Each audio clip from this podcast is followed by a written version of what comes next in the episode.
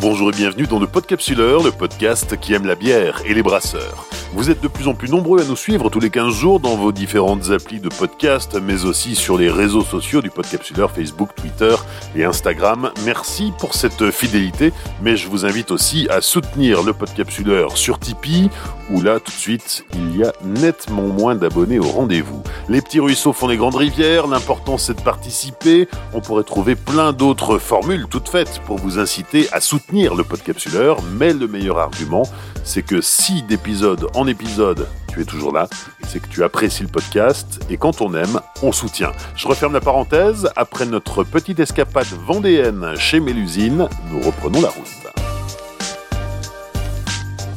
Saison 6, épisode 2, Gabriel Charin, Alban Gousseau et Clément Leblanc, Les Brassés, à Nantes. Les Brassés, c'est une petite institution nantaise, d'abord un bar-restaurant avec une picobrasserie et maintenant une vraie belle unité de production de 20 hectos pour produire de quoi abreuver toute la Loire-Atlantique et même au-delà. Les Brassés, c'est une brasserie qui se veut responsable en s'approvisionnant localement le plus possible, en faisant le choix d'ingrédients issus de l'agriculture biologique, en étant vigilante sur la transformation de ses déchets. Pourtant, c'est une brasserie urbaine implantée dans Nantes ce qui ne l'empêche pas d'avoir sa propre houblonnière dans la campagne des environs. Aujourd'hui, le podcapsuleur fait étape chez Les Brassés, où nous accueille Gabriel Charin, le fondateur. Bonjour, donc Gabriel, euh, bienvenue chez Les Brassés. Les Brassés, Gabriel, ça a commencé euh, par un restaurant, euh, c'était en, 2016, et, la brasserie arrivera quelques années plus tard. Les Brassés, ça a commencé par un restaurant en 2016, mais également une brasserie, puisque à l'intérieur du restaurant, on a un lieu de production. Donc la brasserie, elle fait 50 mètres carrés, c'est une toute petite brasserie, mais on, a quand même sorti jusqu'à 600 hectolitres par an de cette petite brasserie. Donc euh, on a ouvert le 17 mars 2016, donc un jour de Sainte-Patrick, donc c'était un clin d'œil. Ça a été un peu dur à tenir la date, mais on a réussi à la tenir. Et euh, donc depuis, ben, on a une, progression, euh, avec un restaurant qui est quand même assez conséquent, où on, accueille jusqu'à 200 personnes. Et après, on a la brasserie qui s'est développée chaque année de manière quasi exponentielle et pour aboutir aujourd'hui à un nouveau lieu dans lequel on est depuis un an donc à un kilomètre du restaurant et sur un, lieu purement production où on, fait de la bouteille maintenant, donc en, volume un peu plus euh, conséquent. Oui, donc c'est tout récent, euh, ce nouveau site de production. Il a été ouvert pendant le confinement, qui n'était pas forcément la période la plus facile. Bah, c'est vrai que la, décision d'ouvrir un nouveau, euh, nouvelle, une nouvelle brasserie a été prise euh, en 2019, même fin 2018, et au final, ben, tout le plan d'investissement a été calé. Et ben, on a attaqué les travaux en février 2020, un mois avant le, premier confinement. Et c'est vrai que, ben, en même temps, c'est venu perturber la, les travaux, mais on a maintenu quand même le projet puisque tout était euh, validé euh, euh, en termes de commandes, l'investissement, les investissements étaient, étaient quasi bouclés. Et donc, ben, j'ai décidé de maintenir quand même l'ouverture de ce nouveau site. Et il s'est trouvé qu'après un an, ben, c'est aussi une force puisque ça nous a permis de continuer à travailler, de continuer à positionner la marque sur le marché brassicole. Et euh, les Brassés est devenu euh, depuis un an euh, un vrai producteur de bière, je veux dire au, sens où on a maintenant une quinzaine de références en bouteille. On a la capacité de produire 2500 hectolitres donc à l'année. Et donc c'est aujourd'hui un outil qui a sauvé quelque part euh, la marque parce que le restaurant est, enfermé. Aujourd'hui, en tout cas en local, on existe vraiment parce que euh, on a euh, renforcé notre position sur les marchés, notamment bouteilles. La bouteille, au départ, c'était pas inné eh ben, la bouteille, c'était pas vraiment notre cœur de cible, puisque bah, la, brasserie qui a été construite, enfin la première qui a été mise en place au sein du restaurant, en gros, euh, le volume qui était produit par la brasserie était absorbé quasi totalement par le restaurant. Il y avait un peu de bouteilles qui étaient produites parce que pour plus avoir euh, un support euh, pour nos clients de bière à emporter, mais c'était pas le cœur de cible et on n'avait pas de ligne d'embouteillage sur, sur, site, donc il fallait transporter la bière vers chez un autre brasseur pour faire le conditionnement. Donc c'était contraignant, c'était pas forcément très efficace quoi, comme process. Et au final, ben, on produisait surtout du, du fût ou du vrac pour le restaurant. Et donc, ben, c'est clair que quand on a démarré avec notre embouteilleuse, donc en septembre 2020, ben, il a fallu travailler tous les marchés et euh, donc en même temps que j'investissais l'année dernière, j'ai recruté deux personnes en, septembre 2020, donc un, commercial et une personne pour le conditionnement. Donc autant dire que c'était euh, un risque assez euh, important pour une entreprise qui, venait d'investir un million sur la table. Et donc là, ben, maintenant, je ne regrette pas parce que le, travail qui a été fait est excellent. Et on a une croissance sur une période d'un an, on a multiplié par 10 le nombre de bouteilles vendues par mois. Donc c'est une belle, euh, une belle performance. Le nouveau site sur lequel on, se trouve aujourd'hui, euh, il a fallu l'équiper, bien sûr. Au moment où j'ai pris la décision de réinvestir dans du matériel pour, euh, pour monter une, une, seconde unité de production, il s'est trouvé que ben, Page 24, dans le Nord, vendait son matériel pour, parce qu'il réinvestissait dans une nouvelle machine. Et donc j'ai racheté la salle de brassage de, de, la brasserie Saint-Germain qui est reparti en Allemagne chez Gaspar Schulz pour être euh, remis à neuf. Et en, même temps, bah, tout le matériel, en fait, euh, vu que l'ouverture était prévue pour juin 2020, euh, bah, tout le matériel était déjà en commande. Donc ça a été un peu compliqué, on va dire, au niveau de, des livraisons. On a pris un peu de retard au niveau de la, construction du bâtiment, mais au final, on n'a pris qu'un mois de retard. On devait ouvrir le 1er juin, on, on a démarré la production le 1er juillet. Donc au final, bah, c'est pas mal goupillé. Et puis bah, le fait que toute la ville soit euh, confinée, euh, au final, c'était beaucoup plus facile pour être livré, pour accueillir euh, des smirmorques avec des, convois exceptionnels dans une rue qui accueille à peine un bus. Et donc voilà, c'était aussi on va dire, un mal pour un bien, puisque ça nous a facilité la tâche en termes de manutention. Euh, on pouvait euh, s'accaparer la rue euh, sans avoir besoin de la fermer, donc c'était plutôt bien. Les Brassés est une brasserie nantaise qui travaille beaucoup sur son côté local. Il y a un gros partenariat avec, avec l'aéroport de Nantes. Il y a aussi une diffusion qui est, qui est vraiment très régionalisée. Déjà, 80% de nos matières premières proviennent de moins de 100 km de la brasserie. Donc notre fournisseur de malt, c'est IEC Malt en, Bretagne, donc à Saint-Avé, qui est un malteur artisan au même, qui est à la même échelle que nous. Euh, on travaille beaucoup avec Mathieu Cosson aussi, le, champ du houblon à Bourneuf-en-Ré, euh, qui est euh, dans le même département que nous et qui est un producteur de houblon depuis 2016 et qui a démarré la même année que nous. Euh, donc ça c'est aussi une, des, euh, une de nos fiertés, c'est qu'on a vraiment une, implantation sur le local en termes de, de matières premières. Et, euh, et, aujourd'hui, 100% de nos recettes et 100% de nos bières sont bio. Donc on a donc bio plus local, on a quand même une, une vraie engagement vis-à-vis du développement durable et de, des circuits courts, et également pour retraiter nos drèches, puisque nos drèches sont, sont consommées par des vaches euh, de race nantaise à Bougnay, à côté de l'aéroport donc de Nantes, et euh, on rachète des fromages et euh, des fois de la viande aux producteurs, de, à l'éleveur de, vaches. Donc on essaye de construire aussi des boucles en local. Et de la même manière qu'on essaye de, renforcer notre position en région, et aujourd'hui 80% de nos clients sont à moins de 50 km de la brasserie. Donc bien sûr, on travaille avec d'autres clients plus, éloignés, à Paris un petit peu, vers euh, Tours, euh, Rouen, voilà, ou, euh, voir la Bretagne. Mais on essaye vraiment d'être le plus impliqué au niveau local, et notamment à Nantes, puisqu'il y a un potentiel qui est quand même énorme. Donc plutôt d'aller euh, vouloir être le premier exportateur, on veut être la, la référence euh, au niveau local. Pour revenir sur le partenariat avec l'aéroport, c'est quand même un, sacré levier de, développement pour la brasserie. C'est un levier de développement et c'est aussi une preuve que même aujourd'hui, le, touriste, la personne qui, qui, se promène, euh, cherche à, à, découvrir des produits locaux. Et c'est une vraie. Enfin, ça, c'est une, une, vraie évolution chez le consommateur, dans la manière de voyager et de consommer.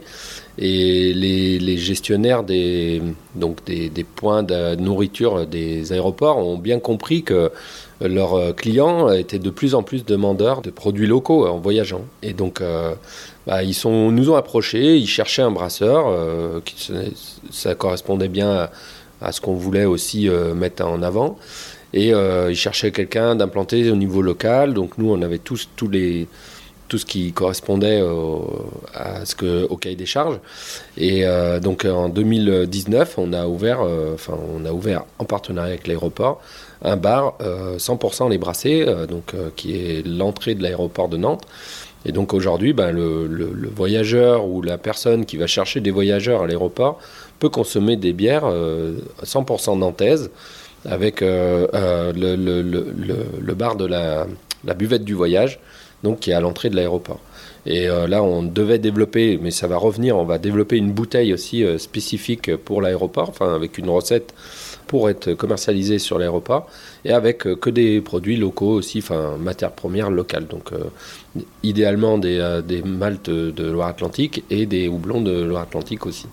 Donc ça, c'est une vraie évolution, et aujourd'hui, c'est aussi une belle image pour nous, enfin une belle entrée en matière quand on arrive, puisque ben, la la première euh, image, une fois qu'on a récupéré euh, les valises à l'aéroport, euh, quand on sort de l'aéroport, c'est le, le bar Les Brassés. Donc c'est plutôt une bonne, de bonne augure et ça aussi, ça marque le fait que l'ancrage territorial, il est important et que même des grosses entreprises comme SSP, donc, qui nous a fait confiance et qui travaille avec nous, donc, qui, est, un exploitant de, points de, de, vente alimentaire dans les aéroports ou les gares, aujourd'hui nous a fait confiance et, euh, euh, a envie de, mettre en valeur le savoir-faire local. Donc c'est une bonne chose. Et en termes de volume, ça représente quoi? Bah, en termes de volume, euh, c'est vrai que les aéroports en ce moment c'est un petit peu compliqué, mais on va dire que c'est quand même un volume qui va tourner autour, sur une année normale, on va dire autour des 500 hectolitres parce que c'est quand même des, des, endroits qui sont ouverts euh, quasiment H24 avec euh, un point de consommation qui est quand même assez, euh, enfin où il y a beaucoup de rotation. Et donc voilà, c'est pour nous c'est vraiment une, un volume conséquent par rapport à notre plan de développement. Alors c'est vrai que bah, ça a été compliqué pendant les périodes de confinement. Là, on voit qu'il y a une reprise, mais on n'a pas trop de, de perspectives sur le long terme. On sait aussi que le le milieu euh, aéronautique va évoluer puisque ben, forcément les gens euh, peut-être euh, avec en tout cas les, professionnels vont peut-être moins voyager avec le, télétravail avec les téléconférences des choses se sont développées. Mais en tout cas on sait que voilà ça nous fait une, une, belle image en tout cas une belle entrée en matière pour, pour les gens qui voyagent. Tu parlais du houblon qui, qui vient du département. les Brassés a aussi sa propre houblonnière Exactement. On a, en 2016, en fait, euh, moi, ce qui m'a étonné quand j'ai démarré dans la, dans, la, dans la brasserie, moi, je viens plutôt du milieu viticole. Et euh, en 2014, quand j'ai commencé à travailler sur des recettes et à, brasser euh, du tout grain, je me suis aperçu qu'en fait, il n'y avait aucune traçabilité sur les, sur, les, sur les ingrédients. On achetait du malt, on achetait du, du donc de, de, houblon sans savoir vraiment d'où ça venait, ni où c'était conditionné. Donc moi, ça m'a quand même étonné. Et donc, j'avais aucune idée de ce qu'était le houblon. Enfin, et en fait, euh, j'ai commencé, avant l'ouverture des brassées, à planter des houblons. Donc, j'ai récupéré une petite parcelle euh, à une vingtaine de kilomètres de Nantes, donc en campagne, avec Daniel et Luc, qui sont euh, des agriculteurs à la retraite, qui m'ont aidé à, construire cette houblonnière. Et aujourd'hui, bah, j'ai découvert que non seulement le houblon, bah, c'était une plante assez merveilleuse, parce que c'est une plante qui peut euh, croître euh, et prendre 10 cm par jour euh, pendant les périodes chaudes de juin. on a une aromatique au niveau de, la récolte. Quand on, procède à, la récolte des têtes, on a vraiment des odeurs qui sont magiques. Et, et, puis je me suis aperçu en fait que du houblon, il y en avait de partout en Loire-Atlantique au bord de la Loire, euh, on en trouve euh, de partout. Et même dans l'école de mes enfants, donc c'était euh, c'est vraiment drôle. Et donc, ben, en fait, ça m'a cette houblonnière, elle m'a appris ce qu'était le houblon et je me suis vraiment engagé pour, pour que la filière houblon existe aujourd'hui en France. Et donc, depuis un an maintenant, je suis administrateur aussi de Interhoublon, donc la nouvelle interprofession qui a été créée pendant le Salon de l'agriculture en 2020 Et j'ai été choisi par Brasseur de France pour être représentant du syndicat en tant qu'administrateur interroublon. Et, et vraiment, il y a, vraiment quelque chose à construire, à dynamiser. C'est vraiment une culture qui est, dure, qui est compliquée, parce que c'est vraiment assimilé à la vigne. On a les mêmes maladies, les mêmes problématiques, mais on a vraiment la, possibilité de faire une culture de terroir aussi, parce qu'on s'aperçoit, par exemple, nous, on a notre houblonnière sur un terroir plutôt acide et schisteux. Et euh, Mathieu Cosson, qui est de l'autre côté de Nantes, euh, plutôt à une terre euh, assez lourde, assez et sur lesquelles il y avait des, vaches, donc avec vraiment beaucoup de, d'azote. Et au final, on s'aperçoit qu'on n'a pas du tout les mêmes résultats en termes de, de, de, croissance de la plante et en termes d'aromatique entre chez lui et chez nous sur les mêmes variétés. Ce houblon qui est cultivé donc sur ta parcelle, qu'est-ce qui devient? Bah, en fait, il y a, alors c'est euh, une parcelle euh, riche en variétés, puisqu'il y a 12 variétés sur cette parcelle, parce que c'est un peu euh, une parcelle expérimentale aussi, qui nous sert avec donc les autres houblonniers du, secteur.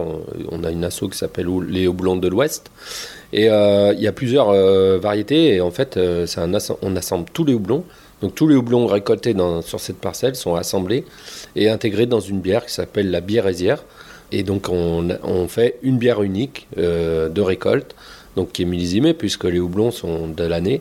Et donc on a en général on fait 40 hectos et on a euh, c'est une bière qui est disponible pratiquement qu'en bouteille et euh, c'est une bière bah, assez authentique puisqu'on a avec 12 variétés de houblons on a vraiment des aromatiques qui sont assez très fruitées.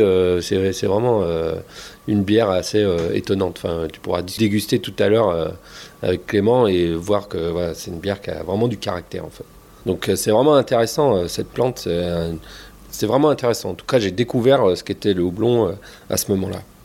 Et puis ben, l'étape suivante, c'est maintenant c'est travailler sur les céréales. Alors il y a déjà eu des, pas mal de, travail en, Pays de Loire, donc on a il y a, une, il y a une, un mouvement, enfin une, c'est la CABLE, en coordination agricole de, biologique, qui accompagne pas mal les vignerons, qui aussi maintenant accompagne les brasseurs à construire une filière bio euh, locale. Et je pense que l'avenir de la bière en France, elle doit passer aussi par là, par euh, un ancrage beaucoup plus régional, beaucoup plus local, au même titre que les vins. Et euh, on voit que depuis quelques, années maintenant, il y a une vraie prise de conscience que la matière première a une importance dans la production de la bière. Et euh, les brasseurs, de plus en plus, ils font attention. On voit les nouvelles brasseries qui essayent de trouver des céréales, un, producteur. Je prends exemple, par exemple, euh, Maxime euh, qui a été planté des céréales à côté de chez lui. Donc il y a, vraiment une, prise de conscience que la matière première, elle a son importance dans la bière, au même titre que dans le vin ou dans d'autres produits agroalimentaires ou, alimentaires. Et et on vraiment, c'est intéressant de voir ce mouvement et je pense qu'il faut accompagner ce mouvement, le dynamiser pour aller jusqu'à euh, des bières qui seraient euh, IGP par exemple, au même titre que le vin. Quoi.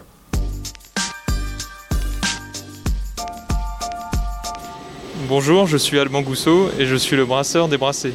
On est ici dans ton antre, Alban. Euh, est-ce que tu peux nous faire le tour du propriétaire? Aujourd'hui, je, travaille sur une salle de brassage Caspar Schulz 20 hectos euh, elle est composée de, 4, euh, cuves, donc euh, une cuve d'empattage, filtration et une autre cuve d'ébullition. Et puis une cuve qui permet de, faire le whirlpool. L'intérêt d'une brasserie semi-automatique, c'est de pouvoir faire autre chose en même temps. On rentre un, programme dans, l'ordinateur, ce qui va permettre au brassage de, se dérouler.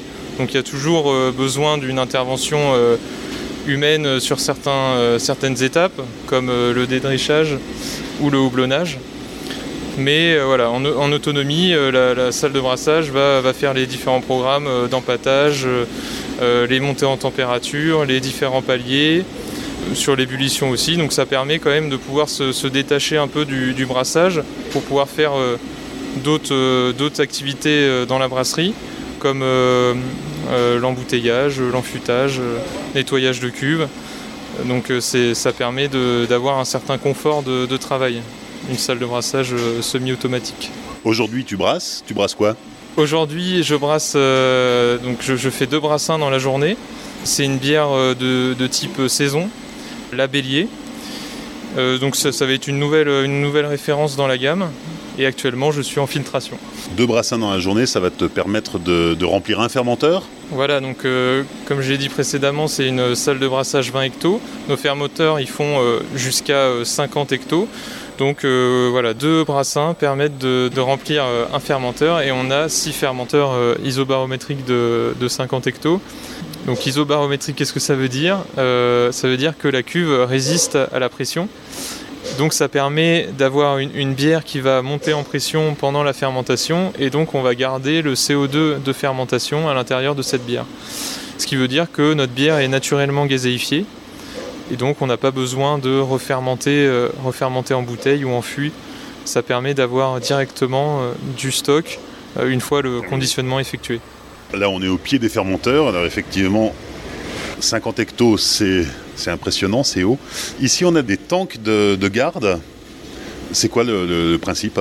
Donc ce sont des, cuves horizontales duotank. Et donc ce sont des cuves de, de 10 hectos. Euh, elles permettent de pouvoir euh, dispatcher les différents lots issus des fermenteurs pour ensuite, euh, donc, dans un premier temps, affiner la bière, faire de la garde, et aussi permettre de faire, en fonction des cuves de garde, soit de la bouteille ou du fût. parce qu'ensuite, on, peut resaturer la bière directement sur le, le duotank euh, et, donc ce qui permet d'avoir une grande flexibilité sur, euh, sur euh, le, conditionnement. Donc la bière va rester combien de temps dans ces tanks? Il faut qu'elle reste au minimum deux semaines, trois semaines. De toute façon, plus, elle reste longtemps dans, dans le duotank, dans cette cuve horizontale, et plus, plus elle va s'affiner, elle va s'éclaircir, et donc meilleure sera la, qualité.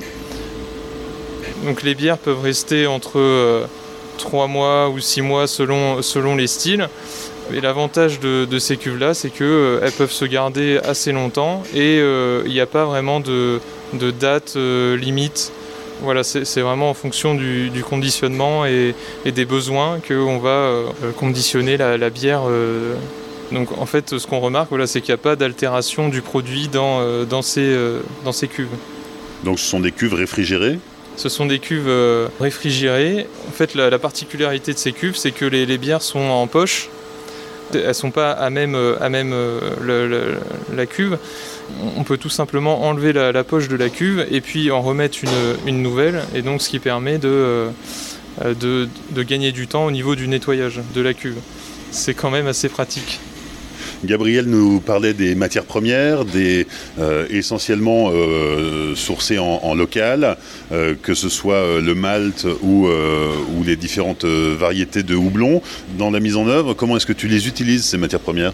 Donc la, majorité du malt utilisé provient d'une malterie du Morbihan qui s'appelle Yarmalt. On retrouve ce malt, notamment le, malt Pils, euh, dans, presque toutes nos bières. C'est la base, euh, de, nos bières.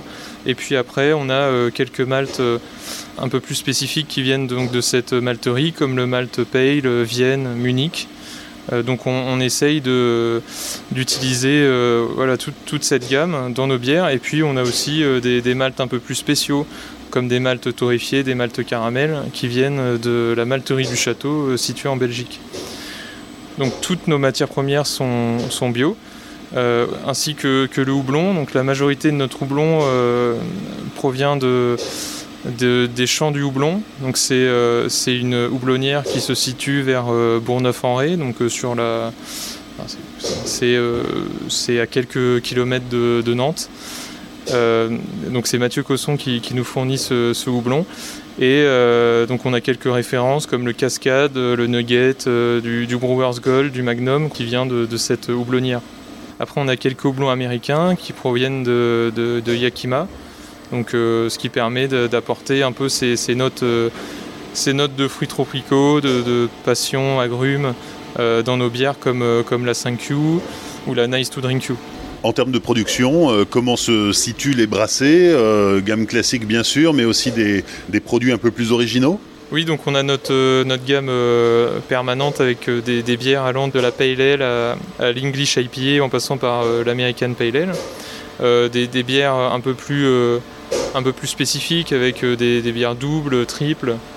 Puis aussi on, s'essaie à des bières élevées en, amphore et en barrique. Donc on a notamment la Bémousse Papam, qui est une bière millésimée et qui est donc élevée en, fût de, de Léon. On a aussi euh, une bière en, collaboration avec euh, Jérôme Brotodo, un, vigneron du coin. Donc c'est la vineuse, euh, bière élevée en, amphore sur, sur son levain de, vigneron. D'ailleurs aujourd'hui ça va être deuxième, le deuxième embouteillage de, cette bière, deuxième lot. Donc c'est une bière élevée en amphore. dedans il y a donc du, son levain de, de vigneron et régulièrement on ajoute en fonction des brassins le mou issu de, du brassin du jour. Euh, ce qui va permettre euh, donc d'avoir euh, le, donc le fait d'ajouter le, mou issu du, brassin du jour, ça va permettre donc d'avoir une bière différente à chaque fois. Mais on a quand même toujours un nez assez gourmand. Il y a quand même une pâte de ce levain et ça, va donner aussi cette caractéristique à, cette bière. Donc après cette gamme permanente, on a une gamme saison, on a une gamme avec des, bières euh, élevées, en barrique, en amphore. On a aussi une gamme euh, fruits euh, qui est constituée de, trois bières, notamment une, sour aux fruits rouges et une gauze au coin. Donc ce sont des bières acides, acides pour l'une et l'autre acide et, salée. Des bières dans lesquelles on rajoute une purée de fruits, donc de, fraises framboises pour, la sour et coin pour la, la gauze. Donc on, prépare nous-mêmes la, purée de fruits, donc ce qui permet de, suivre vraiment de A à Z euh, le procédé de, fabrication. On essaie aussi de, suivre la, saisonnalité des, fruits. Euh, la, bière, euh, la sour aux fruits rouges, c'est plus dans l'été, et puis la gauze au coin, plus à la rentrée vers septembre-octobre. Les cinq dernières minutes avec la dégustation, nous retrouvons Clément Leblanc, attaché commercial des Brassés. Clément, qu'est-ce que tu nous as préparé Donc on a préparé euh, là cinq euh, bières euh, emblématiques des. Donc on a la Thank You qui est une American Pale Ale qu'on a décidé de, plus travailler qu'une blonde classique où on va avoir un travail de houblon en aromatique qui va être du citra donc on va retrouver quelque chose de, beaucoup plus fruité que, que, floral avec des notes de fruits de la passion et d'agrumes ensuite on passera à la Sour Power donc qui est notre première fruitée qui va être avec des purée de, fraises et de framboises. On va être beaucoup plus sur des acides avec une belle robe légèrement rosée. Ensuite, euh, on passera à la bière biérésière. Donc la bière qui est notre bière euh, de notre exploitation de, houblon euh, qui est située à une trentaine de kilomètres de chez nous. Où là, on a une dizaine de variétés de houblon où ça va être plutôt assez rond. On va quand même être à 7 degrés. Mais c'est quelque chose qui va être très appréciable et avec une bonne longueur en bouche. Ensuite, on, passera à une partie de, bière d'élevage.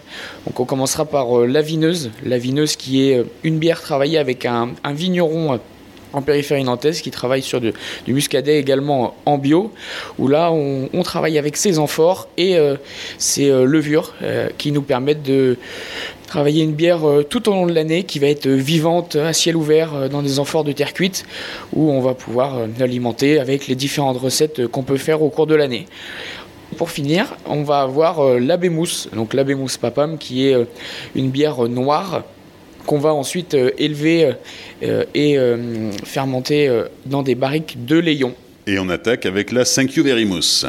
Donc là, on va déguster en premier donc, euh, la 5 You Very Mousse.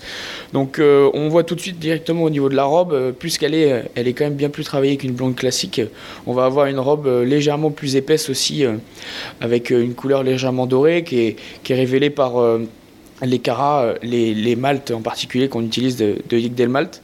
Ensuite, on a quand même une, mousse assez, assez présente, puisqu'on travaille l'ensemble de nos bières qui vont être en bouteille, donc en isobar. Donc euh, on, contient le CO2 lorsqu'on fait le, cycle de fermentation, on contient le CO2 lorsque les, levures travaillent, ce qui nous permet d'avoir une bière euh, plus stable et naturellement euh, gazeuse. Donc on a vraiment cette longueur qui va arriver au niveau des, papilles, qui va enrober la bouche. On va avoir deux découvertes sur la partie plus fruitée. On va finalement avoir certaines personnes qui vont révéler soit la passion, soit la mangue. Donc c'est vraiment aux yeux de, chacun. Et on a quand même une amertume assez franche qui va venir casser ben, l'alcool finalement à 5 degrés qui est présent dans la bière. Deuxième dégustation. Donc la bière Aisière, donc euh, c'est la bière qui est faite exclusivement avec 100% euh, de nos blondes, de la petite parcelle de d'Ivat sur Loire. On a 2000 m carrés et une dizaine de variétés euh, qu'on va retrouver dans cette bière. Donc elle est appelée bière Aisière parce que le, lieu dit où où la parcelle est située, c'est la Bérésière. Donc pour le tourner autour de la bière, on l'a appelée Bérésière, avec une tête au niveau de l'étiquette, une tête de bélier voilà, c'est un peu aussi euh, notre, euh, notre bière finalement euh, identitaire. Voilà. Au niveau de la, la, robe, on reste sur des codes similaires à la 5Q, aussi beaucoup plus sur le côté doré. Ensuite, en bouche, bah, on a une multitude de houblons, donc ça va être vraiment quelque chose qui va être beaucoup plus rond. On est légèrement plus, plus fort en alcool, on est à 7,2 c'est quelque chose qui va rester bien plus présent euh, en bouche et sur la longueur. On va pas forcément euh, dénoter euh, d'amertume, mais ça va être quelque chose qui va être très appréciable aussi à déguster.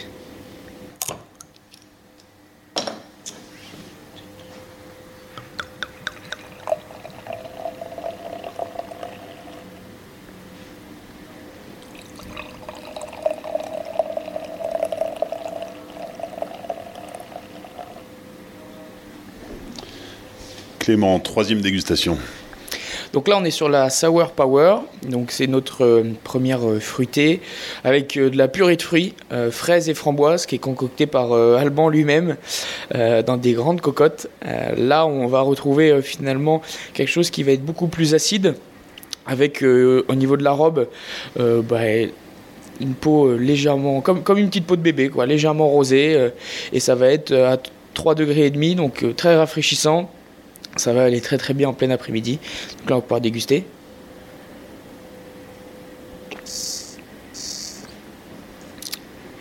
Donc ça va venir euh, forcément un petit peu piquer la, langue. On va avoir quelque chose qui va être euh, très perlé, avec des bulles très fines. Et ça va rester euh, assez franchement sur la langue un bon petit moment après qu'on ait dégusté. On continue avec la vineuse, c'est notre quatrième dégustation. Donc pour la vineuse, là on va démarrer euh, sur une partie plus euh, bière d'élevage. Donc on commence par la vineuse qui va être euh, une bière qui est travaillée en amphore avec Jérôme Bretodo, domaine de Bellevue, où là on va récupérer, donc comme je disais, ces amphores et on alimente tout au long de l'année avec les différents brassages qu'on effectue et en plus l'ajout de sucre, qui va faire vivre. Finalement, c'est une bière qui, une bière qui vit toute l'année, qu'on va soutirer régulièrement pour faire plusieurs lots de bouteilles. On va également millésimer bien sûr. Et euh, là, on va beaucoup plus retrouver un euh, côté minéral, un peu plus sur le blé aussi, un peu le froment. Et c'est quelque chose qui va très bien aller avec euh, de la viande blanche. voilà, là, on travaille plus bien sûr là sur des, accords purs. On est beaucoup plus sur de la consommation similaire à, du vin. Forcément, au niveau de la robe, on a aussi des codes beaucoup plus de blonde, donc le côté légèrement doré, là, on est bien sûr sur une bière qui est quand même bien assez fraîche, donc euh, elle peut paraître aussi euh, un peu plus trouble, mais on est vraiment sur des codes de blonde, visuellement.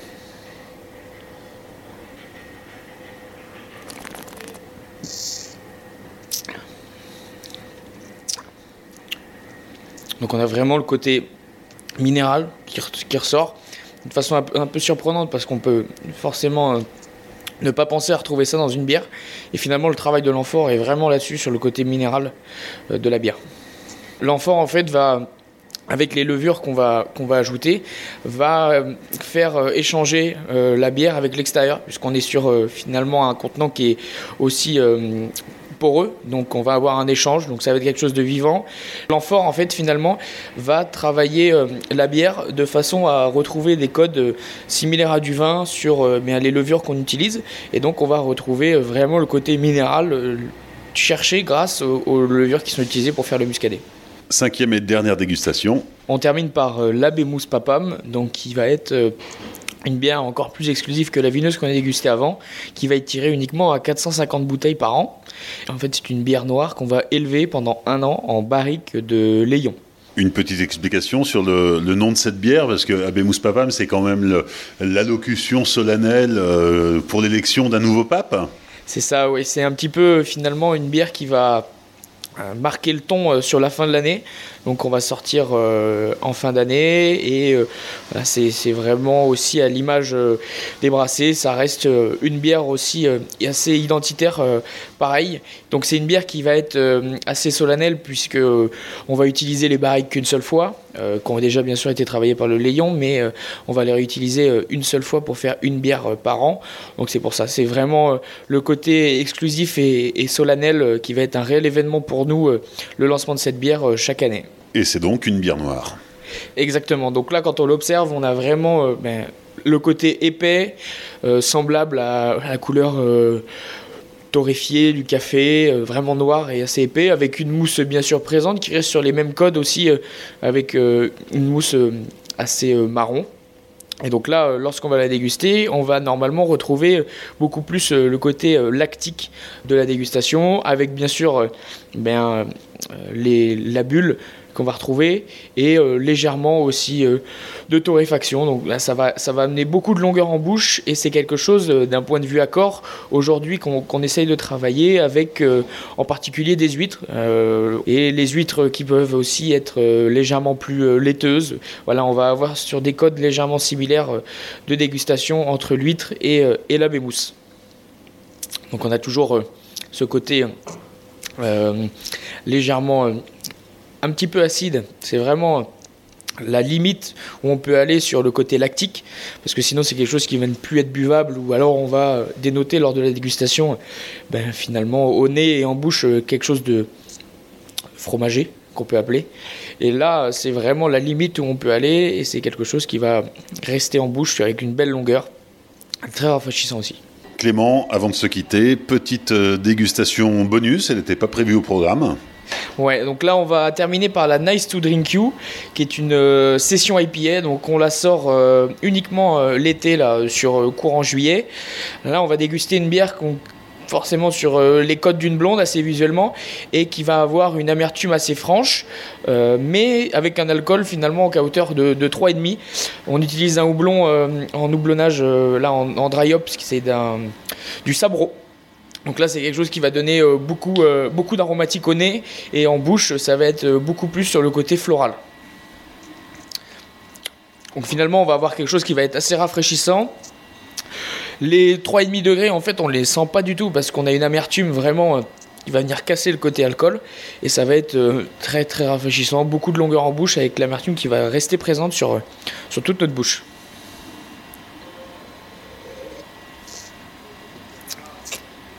Ça, ça vient très bien euh, pallier euh, l'été, euh, en plein après-midi, un gros coup de soleil. On se pose, on prend un petit demi de session IPA et ça se passe très très bien.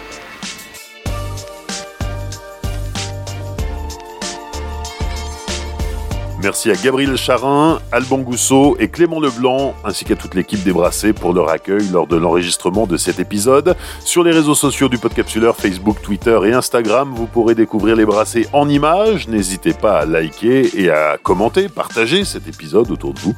Pensez aussi à laisser un commentaire et 5 étoiles sur Apple Podcast et venez discuter sur Tumult, le nouveau réseau social du podcast. Vous téléchargez l'appli et vous pouvez interagir directement en écoutant le Podcapsuleur. Rendez-vous dans 15 jours pour découvrir une autre brasserie du Grand Ouest. Et d'ici là, souvenez-vous, l'abus d'alcool est dangereux pour la santé, alors savourez mais sans forcer.